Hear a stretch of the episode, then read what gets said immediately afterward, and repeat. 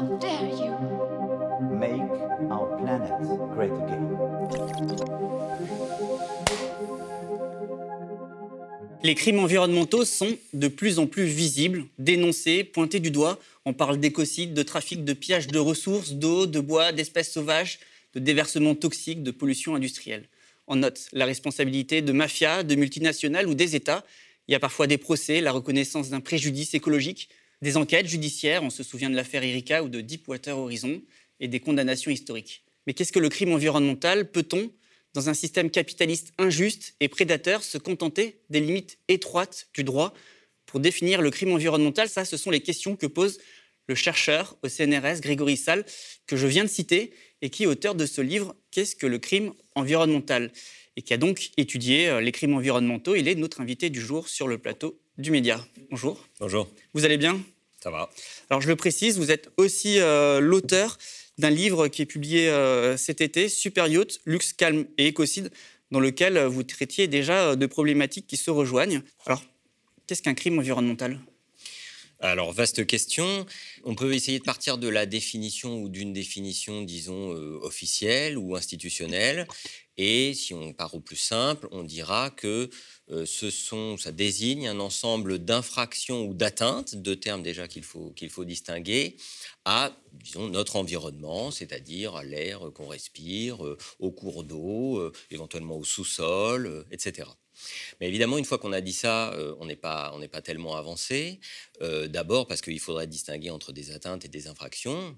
Les atteintes en soi ne sont pas forcément euh, criminalisées ou simplement punies, alors que les infractions le sont. hein. C'est le terme qui désigne justement des atteintes qui sont passibles de sanctions. Et évidemment, tout l'enjeu, ou une grosse partie de l'enjeu est ici, c'est-à-dire à partir de quoi, selon quels critères, on passe des atteintes aux infractions. C'est-à-dire qu'il y a tout un enjeu autour euh, de la définition de la criminalité environnementale. Pourquoi il est si important aujourd'hui de, de réfléchir sur cette notion de criminalité? Parce que justement, là, vous me parlez d'atteinte, etc., mais il y a toute cette notion derrière de légalité ou d'illégalité. C'est toutes les questions aussi autour euh, du juridique, du droit, euh, que, voilà, parce que bon, cette définition que vous venez de me donner, elle sous-tend pas forcément euh, des condamnations et euh, le droit, une condamnation au niveau du droit, quoi. Non. Alors, en fait, si on avance un petit peu dans la définition et qu'on se reporte, par exemple, c'est pas c'est pas la source que j'ai prise dans, dans le livre, mais elle est elle est très intéressante aussi. Si on se réfère au site du ministère des Affaires étrangères, il y a une page sur la criminalité environnementale. Il va falloir d'ailleurs qu'on revienne sur ce sur ce terme-là qui euh, indique que la criminalité environnementale, ça désigne les pratiques euh, illégales euh, qui profitent à des individus, des groupes ou des entreprises qui sont cités. Et il y a une distinction qui est faite entre diverses, manifestations qui vont de la criminalité relative aux forêts à la surpêche, à l'extraction illégale de minerais, etc. Et donc, il y a bien euh, l'idée d'actes euh, illégaux, et c'est bien normal, hein, puisque a priori, qui dit euh, infraction, qui dit aussi délinquance ou qui dit criminalité, dit actes illégaux. La question, évidemment, c'est celle que j'essaye de poser dans le livre, c'est celle de ce qu'on va appeler la qualification, c'est-à-dire la dénomination de ce qu'on considère comme étant passible de sanctions ou pas. Dans l'introduction que vous avez faite, vous arrivez en fait directement au cœur du problème, qui est de dire, à l'intérieur d'un ensemble euh, qui est constitué de multiples atteintes à l'environnement, de multiples dégradations ou destructions de l'environnement parfois très graves, à partir de quel seuil on va définir ce qui est une infraction ou pas. Et donc ça met en, en œuvre euh, la question euh, donc de la, à la fois de l'édiction du droit, c'est-à-dire que textuellement, euh, qu'est-ce qu'on crée comme droit, comment on formule les choses juridiquement pour punir un certain nombre d'infractions. Ça pose aussi la question de l'application des normes. hein. Et puis, ça pose la question, par exemple, des rapports entre, disons, oui, qualification juridique et puis on pourrait dire euh, qualification sociale, c'est-à-dire est-ce qu'il y a un écart entre ce que certains groupes euh, sociaux, y compris des associations par exemple, considèrent comme devant être passibles de sanctions, comme devant être criminalisés, et puis le droit euh, effectif? Voilà. Donc c'est toutes Mm. ces questions qu'il s'agit de, de poser. Et pour bien comprendre pourquoi c'est un enjeu, la criminalité environnementale, c'est une approche qui, euh, qui peut aider aussi à qualifier donc les faits et faire évoluer les législations. Alors, ça, peut l'être dans le cas de l'écocide. C'est un cas qui est intéressant. On pourrait en prendre deux, hein, disons. Parce que ça, c'est un crime en particulier dont on entend beaucoup parler euh, ces derniers temps. Voilà. Alors, l'écocide et le crime climatique, disons. Prenons ces deux expressions-là. Alors, l'écocide, c'est intéressant pour de multiples raisons, évidemment, mais pour une en particulier concernant la qualification, c'est que ça a donné lieu à des procès symboliques, hein, à des procès pour mm. de faux, en quelque sorte, mais qui étaient, euh, disons, euh, euh, mises en scène dans les conditions de la réalité, hein, dans de vrais lieux judiciaires, parfois avec de vrais membres de la magistrature ou, des professions judiciaires, en essayant de voir qu'est-ce que ça donnerait si jamais on tentait un procès en partant du principe que l'écocide serait déjà reconnu comme euh, un crime international euh, et pas seulement comme euh, un terme comme ça de condamnation morale. Hein. Et avec des, ce qu'on appelle en anglais des mock trials, c'est-à-dire des, faux procès où on essaye de faire toute la procédure jusqu'au bout, on invite des témoins à la barre, etc. Et puis on prononce un, un, jugement. Donc là, il y a bien cette double idée, à la fois, disons, d'essayer de susciter une prise de conscience publique, mais aussi d'essayer de faire avancer le droit, c'est-à-dire de mettre à l'épreuve preuve le droit presque empiriquement en essayant de, faire comme s'il était déjà, euh, euh, déjà euh, dans les textes et déjà en vigueur. Le crime climatique, c'est un autre exemple intéressant pour, pour, pour le sujet qui nous occupe, parce que c'est pas du tout pour le coup une catégorie juridique, il n'y a pas de mmh. punition pour crime climatique, mais en même temps, l'expression même telle qu'elle circule dans, dans le débat public, pas de manière euh, massive, mais enfin quand même, elle a, maintenant émergé. Justement, ça vient bousculer les catégories officielles. Ça vient un peu nous interroger sur qu'est-ce qu'on doit considérer comme un crime ou pas. Euh, crime climatique, euh, l'expression est, forte, ça oblige un petit peu à creuser. Pour quelles raisons on peut parler de crime climatique? Je sais que le journaliste Michael Correa sort bientôt un livre sur ces questions-là, centré, je crois, sur l'industrie des énergies fossiles. Et donc, il y a dans cette notion quelque chose d'intéressant, à la fois en termes juridiques et puis en termes je dirais, euh, intellectuels, pour essayer de, un peu de discuter euh, des catégories juridiques en vigueur. En termes intellectuels, d'ailleurs, il y, a même une criminologie verte. Oui, alors en fait c'est un des buts de, ce livre que de, disons, de faire passer dans le débat public français euh, les travaux de ce courant-là. C'est un courant de recherche anglophone qui a émergé au tout début des, années 1990, y compris même le premier article considéré comme, disons, ayant inauguré ce courant-là date de 1990. Et c'est un courant qui s'est structuré dans le monde anglophone et pas seulement aux États-Unis, dans plusieurs pays anglophones, qui est maintenant, alors évidemment, c'est un courant minoritaire au sein de la, de la criminologie. Euh, euh, disons universitaire, mais c'est quand même un courant bien structuré. Et qui porte quelle idée Et en fait, son idée, c'est d'essayer justement. Alors, c'est un courant divers, mais disons que la branche là qui m'a particulièrement intéressé, c'est celle qui euh, ne se laisse pas, disons, enfermer dans les catégories juridiques officielles et qui essaye de les intégrer à l'objet d'étude. C'est-à-dire, il ne s'agit pas de partir euh, du, droit tel qu'il existe pour ensuite mmh. essayer de décrire ce que c'est que la criminalité environnementale. C'est-à-dire qu'il faut sortir du juridique, et, euh, car le crime, en fait, finalement, peut être légal. C'est l'idée de, ce courant hein, de la green criminology, de la criminologie verte. Hmm. C'est-à-dire, son principe, c'est de dire on peut partir d'autres critères de définition que les critères euh, strictement juridiques pour définir la criminalité. Et tout simplement, on peut partir d'un critère de gravité, c'est-à-dire hmm. on va définir, selon ce courant, comme étant un délit ou un crime, un euh, acte qui porte gravement atteinte à l'environnement ou de manière durable, ou bien on peut prendre aussi ou privilégier un critère, disons, de, connaissance ou de conscience, c'est-à-dire une atteinte qui a euh, été faite, voilà, préméditée, ou qui a en tout cas été faite euh, mmh. sciemment. finalement, la frontière entre légalité et illégalité, elle est fluctuante et poreuse. Ce que vous dites? Alors, elle est à la fois fluctuante, poreuse, parfois quasiment indiscernable. Il y a un certain nombre de, euh, disons, de domaines dans lesquels c'est assez euh, euh, massif ou assez mmh. évident. la question des filières de bois, par exemple, un exemple qui est typique dans, disons, la, production du courant dont on a parlé, c'est le bois. Et puis je m'arrête dans un des chapitres sur le cas du sable, c'est-à-dire que à plein de niveaux de la chaîne de production qui va de l'extraction des matériaux à la vente, il y a des formes d'interpénétration, d'imbrication entre la légalité et, mmh. l'illégalité. Et bien malin, euh, parfois, euh, euh, serait celui qui pourrait vraiment clairement distinguer, distinguer les deux. donc, mais j'essaye d'aller un peu plus loin, c'est-à-dire pas seulement de dire que elle est fluctuante et poreuse, cette, euh, cette frontière, mais plutôt de dire qu'elle est un enjeu de pouvoir, en fait, que la définition de la légalité, ce qu'on appelle parfois euh, la construction sociale de la légalité, hein, euh, c'est un enjeu de pouvoir. Oui, d'ailleurs, c'est un y peu... compris dans des formulations juridiques toutes bêtes. Dans, votre livre précédent, là, sur les superyachts, en qualifiant notamment l'usage des superyachts et l'impact que, que, ça a sur, euh, par exemple, la Posidonie, euh, donc euh, ces herbiers qui sont en Méditerranée. Vous parlez d'écocide, c'est un petit peu même le sujet. D'ailleurs, vous vous dites, on, est, on est totalement là-dedans, cette idée que, bon, là, on est, du point de vue du droit, on n'est pas dans un crime. Finalement, vous, vous qualifiez ça d'écocide, qui est un crime? Oui, Juridiquement, c'est un délit, hein, ce, dont, vous venez de parler là, euh, l'atteinte euh, aux euh, espèces protégées. Mais si jamais on s'arrête à une des définitions proposées de l'écocide et qui est en plus la définition la plus restrictive d'une certaine manière et qui est grosso modo, ce ne sont pas les termes les plus rigoureux, mais une atteinte à la fois durable, grave, éventuellement commis en connaissance, commise en connaissance de cause, etc. en l'occurrence, on pourrait parler, ou en tout cas on pourrait discuter de la pertinence d'utiliser mmh. ce terme euh, d'écocide, hein, puisque en fait euh, l'atteinte à l'arbitre de Posidonie, pour prendre cet, exemple-là, est d'une très grande gravité et elle a un caractère quasi irréversible.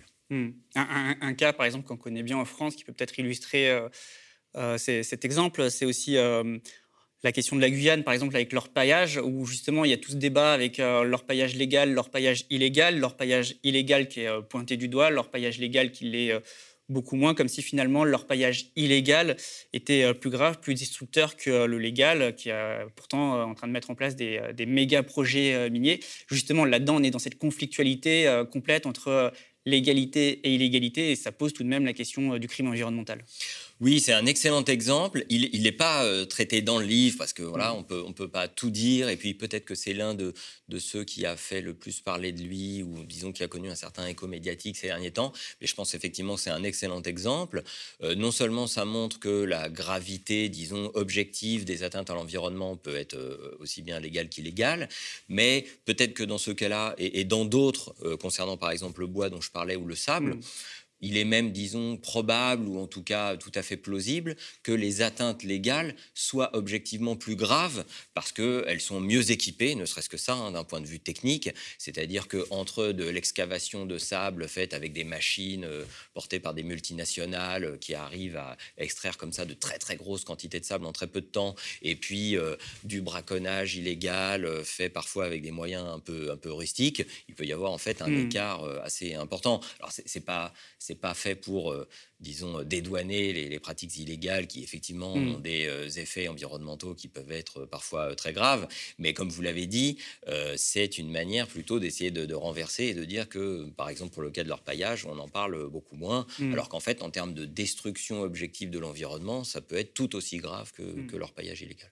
Ouais, c'est-à-dire là, parce que là, vous me parlez du sable, parce que justement, c'est euh, vous menez des travaux sur euh, l'usage euh, du sable, mais on, parlait à l'instant de la posidonie. En fait, on peut parler de toutes les exploitations de ressources, que ce soit le bois, l'eau, etc. Parce que finalement, derrière, c'est aussi la question de l'extractivisme, c'est la notion de capitalisme qui peut-être est criminelle. toutes ces discussions, toutes ces questions autour de la notion de crime environnemental, au final, ça pose la question de ce système, quoi. C'est-à-dire le système capitaliste le crime, en effet, il est structurel au sein de l'économie capitaliste. Oui, comment faire pour définir la criminalité environnementale dans un système qui, euh, j'allais dire euh, par nature, mais mm. c'est une expression malheureuse, euh, par définition, par logique propre, par logique interne, détruit la nature Parce que là, on est dans des structures sociales qui sont finalement criminogènes alors, on pourrait le dire comme ça. En fait, la version mmh. maximaliste, si on veut essayer de, disons, prendre le contre-pied total de la littérature, disons, officielle, on pourrait dire ça. On pourrait considérer que, du point de vue environnemental, le capitalisme est une sorte de totalité criminelle qui euh, détruit la nature à la fois par, euh, disons, euh, extraction, hein, par mmh. suppression, par prélèvement, et puis par émission. Hein. donc on, ajoute, mmh. on, prend d'un côté, on enlève d'un côté, et puis on ajoute de l'autre des émissions, des déchets, etc. Alors Pourquoi on peut essayer de faire ce retournement-là? C'est parce que la littérature internationale qui a thématisé, disons, euh, et qui a rendu public le thème de la criminalité environnementale, elle fait l'impasse sur ces questions-là. C'est Hmm. l'objet un peu des premiers chapitres, c'est-à-dire que d'où nous vient en fait, et on revient aux questions de, de départ, hein, d'où nous vient, disons, notre ce- cet intérêt un peu pour la criminalité environnementale? Eh bien, c'est largement du fait que c'est un thème qui a été porté par les grandes institutions internationales avec des documents, euh, des panoramas factuels tout à fait complets. Mais précisément, on n'y trouvera euh, nulle trace euh, d'extractivisme, Mm. euh, d'un point de vue verbal, hein, bien sûr, et nulle trace de capitalisme. C'est-à-dire, en fait, ça ne parle que de ça, mais sans jamais que les mots apparaissent. Oui. hein. Et d'où l'idée, justement, de les faire apparaître et, et- et même de les surligner. Donc sur les structures sociales, économiques du système, euh, du système qui, sont, qui sont en cause, on peut dire finalement que le capitalisme il est criminel et que euh, tout cela c'est systémique. Euh, disons que ça ouvre, ça permet au moins poser les choses comme ça, ça permet d'ouvrir complètement, je dirais, l'espace de la discussion entre, disons, une version minimaliste qui Mm. serait la version purement légaliste, qui consiste à se euh, contenter, euh, je dirais, des normes juridiques les plus faibles, et puis inversement, on retourne complètement la perspective euh, de d'accabler en quelque sorte ou de condamner le capitalisme en général. Ensuite, à l'intérieur de ça, on a un espace de discussion qui est euh, qu'est-ce qu'on qualifie euh, comme euh, criminalité environnementale, euh, parce qu'évidemment, il faut quand même essayer de faire un petit peu des, des- des distinctions. hein. Et ces distinctions, en fait, elles sont très difficiles Mm. à opérer. Et donc, si le titre est en forme de question, d'une certaine manière, c'est pour ouvrir l'espace de la discussion et pas du tout pour le refermer. Il ne s'agit pas de dire que, officiellement, la criminalité environnementale est définie de telle et telle manière, et puis, en fait, il faudrait la définir autrement. En fait, tout ça, ça doit faire l'objet, ça doit être soumis à la discussion, au débat, euh, au débat démocratique. Et le fait est que dans plein de domaines de la production euh, ou de ce qu'on appelle les ressources, mais déjà le terme est un peu problématique parce que les ressources, ça implique déjà que voilà, il y a déjà une dimension un peu instrumentale dans ce terme-là, hein. mais que, que tout ça, parfois, c'est, il est bien difficile en fait de, de, disons, de, de trier entre ce qui est euh, euh, nécessaire, disons, Mhm. et ce qui est superflu. Voilà. Et le problème c'est qu'aujourd'hui, euh, si on fait l'impasse sur un certain nombre de questions, enfin sur toutes ces questions sur d'un point de vue euh, structurel, etc., ce dont on se rend compte, c'est que euh, voilà, une bonne partie des crimes environnementaux aujourd'hui euh, sont impunis. Oui, alors on là met pas aussi, le doigt dessus, quoi. Là aussi, il y a un chapitre là-dessus, c'est-à-dire que la situation est en quelque sorte un peu à, disons, euh, ambivalente. C'est-à-dire que Mm. d'un côté, on peut dire qu'effectivement, on n'a jamais autant parlé de quelque chose comme la criminalité environnementale. Il n'y a jamais eu autant de procès, comme vous le, le suggériez tout à l'heure. Euh, les normes juridiques à, à cet Mm. égard n'ont jamais été aussi importantes, etc. Et puis de l'autre côté, effectivement, il y a euh, tout un tas, et sans doute la majeure partie des délits et crimes environnementaux qui, j'allais dire, passent à la trappe, hein, et qui restent impunis par tout un tas de mécanismes. Alors la difficulté là-dessus, c'est que, disons, il y a une interprétation courante là-dessus qui va être de dire, eh bien oui, on manque de moyens pour combattre la criminalité environnementale ou la délinquance environnementale, euh, il y a un manque de coordination institutionnelle, on ne se donne pas, euh, disons, les moyens humains et financiers de euh, Mm. combattre efficacement ces pratiques, etc. Mais poser la question de la dénomination et de la désignation de la criminalité environnementale, c'est- c'est déjà euh, sortir un petit peu de ces questions-là Mm. pour se dire que le problème, c'est que quand on raisonne comme ça, on part, disons, d'un périmètre de la délinquance ou de la criminalité environnementale qui serait déjà à peu près balisé. Et puis ensuite, il s'agirait d'essayer de euh, lutter contre de manière plus Parce ou que finalement, là, on est quand même dans le registre de la délinquance en col blanc, quoi, un petit peu. euh, Alors en fait, la, la criminologie, euh, disons, verte, au départ, c'est une sorte de Mm. sous-courant des études sur la délinquance en col blanc. hein.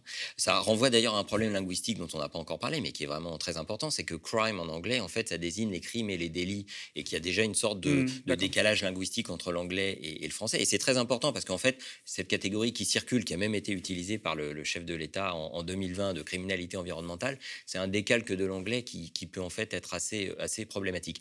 Alors, d'une certaine manière, on peut dire que c'est un- une sorte de sous-branche de, euh, des études sur la, sur la délinquance en col blanc, mais pas seulement. C'est-à-dire que depuis que ça s'est, euh, disons, développé, c'est un courant de recherche qui s'est autonomisé et il y a des gens qui euh, travaillent sur vraiment, euh, euh, dans un, de façon très, très Mm. individualisée, sur des atteintes très Mm. locales, très individualisées, et puis d'autres qui travaillent sur des multinationales, etc. En fait, le crime, finalement, c'est un petit peu le business as usual, parce que oh, la- la- der- avec cette notion de crime, il y a quand même cette idée d'impunité, j'ai l'impression, qui, qui l'accompagne en en permanence. Parce que tout à l'heure, on parlait du sable ou de la posidonie. par exemple, pour le sable, sans extraction en toute impunité, c'est le sujet. La posidonie, le fait qu'on puisse, pour des loisirs, donc les super yachts, les détruire en toute impunité. Finalement, il y a toujours cette question d'impunité qui accompagne la question d'une partie des crimes en tout cas, mais les crimes, on va dire, justement ceux qui sont légaux.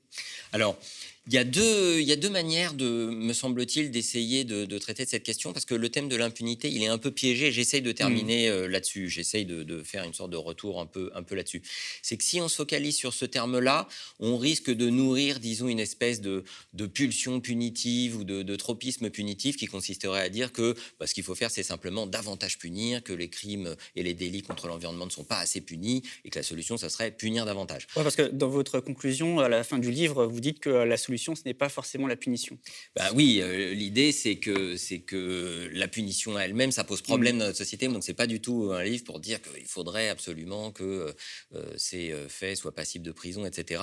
C'est plutôt d'essayer de réinscrire ça dans un ensemble plus plus général. Hein. Le deuxième point, c'est et d'ailleurs c'est un peu la thèse du livre, c'est de dire que quand on se focalise sur la criminalité environnementale ou la délinquance environnementale telle qu'elle est officiellement définie, eh bien ça ça ce que j'appelle l'alibi légaliste, c'est-à-dire ça dédouane tout un tas de pratiques, comme vous l'avez suggéré, qui sont destructrices de l'environnement, mais qui ne sont même pas euh, passibles de sanctions. Et donc, de fait, par contraste, ça les légitime, mmh. ça les rend, euh, ou ça les considère comme étant tolérables, normales dans notre société. Et donc, il y a une sorte d'effet de stigmatisation qui est très sélectif, c'est-à-dire que on se focalise sur un certain nombre de pratiques effectivement destructrices de l'environnement, et donc on, voilà, on les désigne comme étant graves, et dans la littérature internationale comme menaçants euh, la sécurité mondiale, euh, etc., mmh. l'état de droit, euh, tout ce que vous voulez. mais ça, de fait, ça laisse dans l'ombre tout un tas de pratiques qui sont tout aussi problématiques. C'est important aujourd'hui de parler de préjudice écologique? Alors, c'est un, cas vraiment intéressant, le préjudice écologique, pour plusieurs raisons. Et la première, c'est que je, dirais que c'est comme ça que le thème de la criminalité environnementale, au départ, a été posé, hein, notamment à travers les, travaux d'un juriste euh, qui s'appelle Laurent Néret, dans la première moitié des années 2010, avant vraiment qu'on parle de délinquance environnementale ou de criminalité environnementale en, France. C'est la question du préjudice écologique qui, disons, a fait émerger ce terme-là, avant qu'on passe à la question de l'écocide dans, disons, grosso modo, la mmh. deuxième moitié des années 2010. Et puis, euh, c'est une notion qui est rentrée dans le droit, hein, le préjudice écologique, qui est rentré dans le droit civil. Alors, euh, évidemment, depuis, euh, je crois que, disons, ça a été assez peu plaidé, et on ne peut pas dire que ce soit la question des du préjudice écologique qui, qui envahissent ou qui alourdissent ou qui engorgent les, les tribunaux.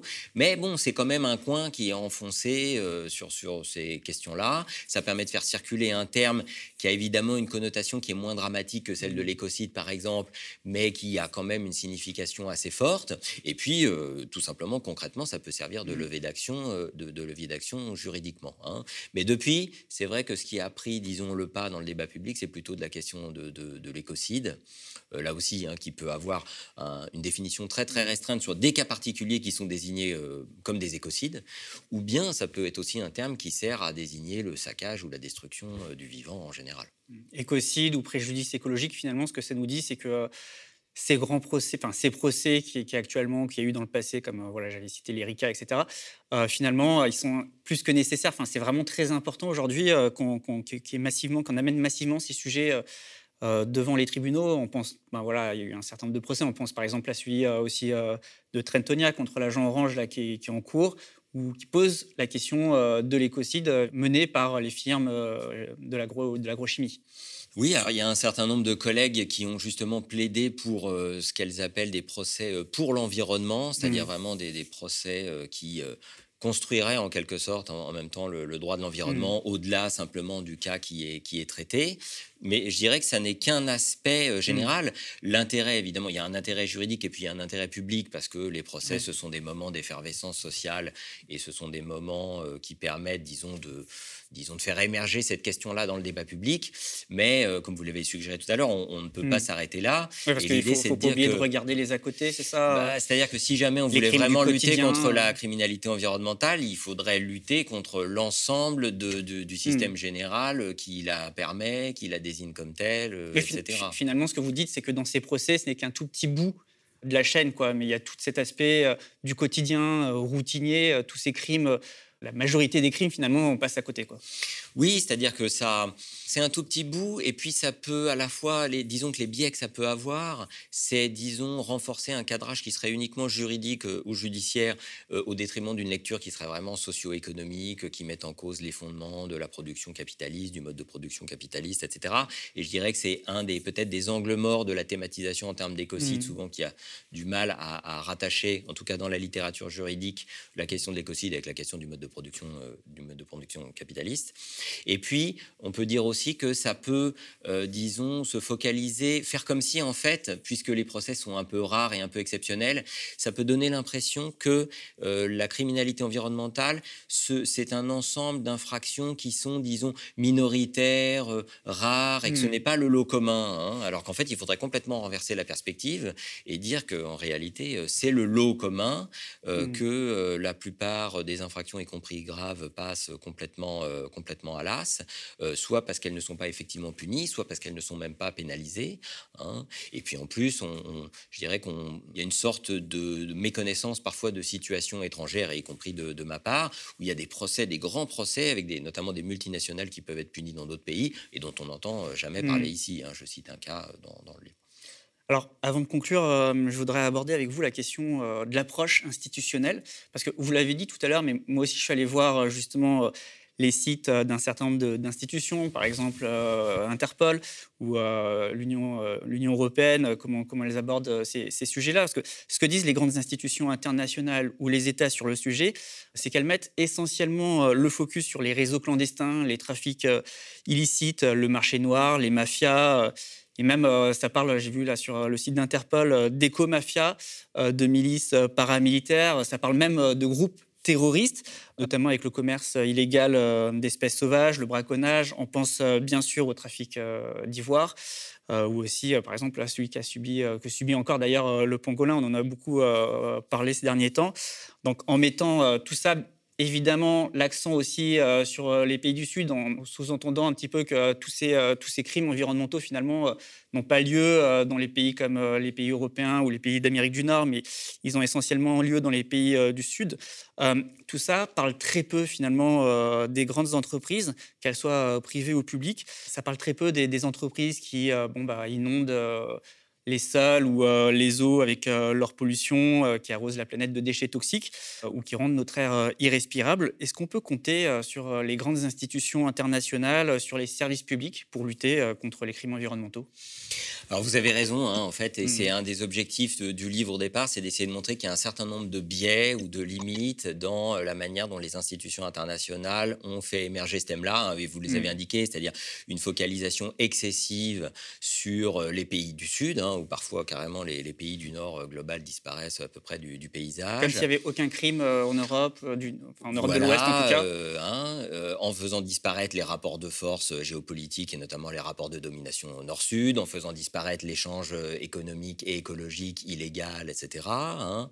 Et puis aussi en se focalisant, comme vous l'avez dit, sur les mafias, les Mhm. réseaux clandestins, etc. Comme si des entreprises tout parfaitement légitimes, Oui, parce que y compris extrêmement connues, n'étaient pas, euh, n'étaient pas euh, évidemment impliquées. Parce que ce que vous dites aussi, c'est que euh, dans votre livre, ce que vous dites, c'est que euh, finalement, euh, l'ONU, notamment le programme des Nations Unies pour l'environnement, l'Union européenne, Interpol, tout ça, sont totalement axés sur les crimes environnementaux comme étant l'apanage des mouvements clandestins et mafieux. Alors j'essaye de montrer que les lignes bougent quand même à la fin des années 2010, puisque Mm. je- j'examine un certain nombre de rapports, dont le dernier sous l'effet du, du courant dont on a parlé tout à l'heure, Mm. euh, en partie hein, de la, disons, de la criminologie verte anglophone, euh, justement réintroduit ces questions-là, hein, réintroduit les entreprises, les multinationales, Mm. etc. Et on voit que les lignes peuvent bouger. Mais effectivement, dans les premiers rapports, ceux dont on a le plus parlé, qui ont pas Mm. mal circulé dans l'espace, y compris dans l'espace français, il y avait euh, ces, ces biais-là euh, qui, étaient, euh, qui étaient tout à fait forts. Et qui, voilà, Mm. c'est ce que j'ai essayé de, de montrer dans, dans, dans le livre. Et du coup, Et qu'est-ce il que ça faut, dit? bah, C'est-à-dire qu'il faut essayer de remettre en perspective, disons, le- la manière dont ces institutions approchent le sujet avec la manière dont elles approchent l'environnement euh, en général. C'est-à-dire que les rapports rapport dont vous avez parlé, eh ben, il se place dans le modèle ou dans le cadre de ce qu'on appelle la croissance verte. vous aviez reçu Hélène Torgman récemment, voilà, la financiarisation de, de la marchandisation de la nature, mmh. d'un certain nombre de... Voilà, l'idée qui circule à travers des termes comme les services écosystémiques ou le capital naturel, qui sont très présents dans cette littérature-là, qui ont une approche très marchande, en fait, très gestionnaire de la protection de l'environnement. Et en fait, l'approche de la criminalité environnementale, disons, prend place dans cet ensemble-là. Mmh. Vous dites euh, dans votre conclusion euh, qu'il ne faut pas, faut pas punir, enfin, que la solution, ce n'est pas forcément euh, la punition. mais justement, quand, on voit, quand on met en perspective avec cette idée, cette inégalité de l'approche de la criminalité environnementale entre les pays du Nord et du Sud, on se dit aussi que cette volonté de punition, de répression, euh, pour revenir à la question des trafics dans certains pays euh, via des populations euh, vulnérables, ça a peut-être encore moins de sens parce que ce serait même participer à une certaine forme de, répression sur des populations qui sont déjà particulièrement exposées. Et ça, évite de poser le sujet aussi en termes en social. Oui, l'idée, euh, c'est effectivement de dire qu'on ne peut pas se contenter de, disons, de, déplorer la gravité de la mm. criminalité environnementale pour terminer par dire qu'il faudrait vraiment mettre le paquet sur euh, les mesures de répression, mais c'est d'essayer de raccrocher ce thème-là à d'autres euh, éléments de discussion dont ils sont parfois disjoints, donc celui de ce qu'on appelle maintenant les injustices environnementales ou les inégalités environnementales, donc à, l'échelle d'un pays, mm. à l'échelle des classes sociales, à l'échelle des nations, à mm. l'échelle des rapports nord-sud, etc. Hein. Il faut faire cette connexion-là. Bon, là, on ne peut pas tout faire, donc mm. je, le fais assez peu, mais évidemment, il faut replacer ça dans cet ensemble-là. Et puis, il faut replacer ça dans l'ensemble plus large euh, des débats, par exemple, sur la planification écologique, euh, euh, sur les changements mm. de, production et de consommation, etc. Hein. Mais, ce que je veux dire, c'est que la différence peut-être entre... Un, chasseur qui braconne et qui va aller chasser le pangolin, c'est que lui, peut-être, il le fait pour survivre. alors que, par exemple, un criminel en col blanc en Europe euh, qui, euh, qui exploite, euh, qui pollue les, océans, etc. Lui, il le fait pour le business. Oui, alors c'est par exemple, il y a, y a Andreas Malm, dont j'ai vu après, mm. qu'il parlait pas mal des supériotes, qui reprend la distinction entre, par exemple, pour la question du CO2 uniquement, les émissions de luxe et les émissions de subsistance. Hein. Mm. Effectivement, on peut pas faire comme si tout ça était sur le même plan et avait le, le, même caractère de, de, gravité. Donc effectivement, il faut essayer de tenir ensemble d'une certaine manière le fait que, disons, les, atteintes à l'environnement et même certaines formes d'infractions euh, à l'environnement sont assez communes, euh, répandues, etc. Mais surtout, ne pas oublier la hiérarchie des perpétrations et montrer qu'effectivement, il y a des entités euh, qui ont des pouvoirs bien plus étendus, dont les moyens d'action sont, gigantesques et dont l'impact, évidemment, est, hmm. beaucoup plus fort. Donc ça veut dire réintroduire, par exemple, la question des, classes sociales et de leur, de leur impact sur l'environnement, c'est-à-dire à la fois qu'est-ce qu'elles produisent comme dégradation de l'environnement, dans quelle mesure elles sont euh, mises en cause ou pas. Et là, il y a des, il y a des, des, différences énormes. Hein. C'est-à-dire qu'on peut effectivement polluer. Euh, bon, l'exemple des superyachts là-dessus, évidemment, est totalement maximal. C'est-à-dire on peut émettre des quantités absolument gigantesques de CO2 pour ne prendre que ce seul critère-là. Voilà, en toute légalité, euh, sans problème. Et bon, c'est ça qu'il faudrait discuter. Mmh. c'est vrai que moi, en, lisant un petit peu ce passage, ce, ce livre, quand, je, réfléchissais un petit peu à, ces inégalités entre pays du Sud et pays du Nord dans l'approche euh, sur la criminalité environnementale, et, c'est vrai que quand je voyais, par exemple, sur le site d'Interpol, etc., que vraiment il y avait un focus sur, euh, ces pays-là, finalement, où il y a les populations les plus vulnérables. enfin, je veux dire, si on se dit qu'on va réprimer euh, ces, populations-là pour les crimes, on ne va pas régler le problème.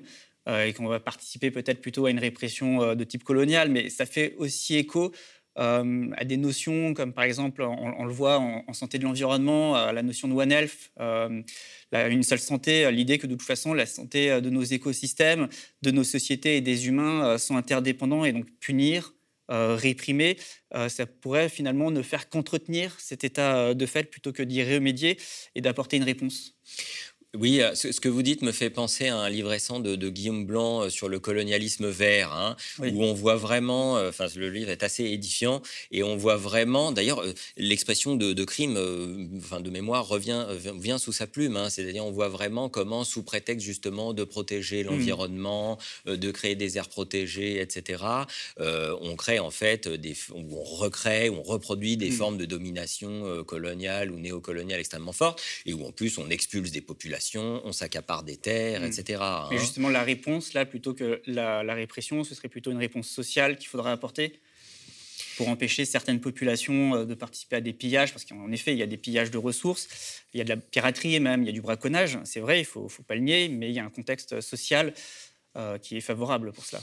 Oui, bah, le, cas du sable là-dessus est vraiment intéressant, mm. c'est-à-dire qu'on voit vraiment que ce qu'on appelle, euh, disons, ce qu'on pourrait appeler criminalité environnementale euh, dans, dans, ce domaine, ça désigne y compris vraiment des gens qui, avec une pelle et un seau, ramassent un petit peu de sable, etc. Mm. C'est-à-dire vraiment quelque chose de parfaitement bénin, alors qu'à côté, des entreprises de construction peuvent engloutir des, des, des quantités de sable absolument colossales, voilà, en, en, toute légalité, ou en tout cas, en tout cas apparente.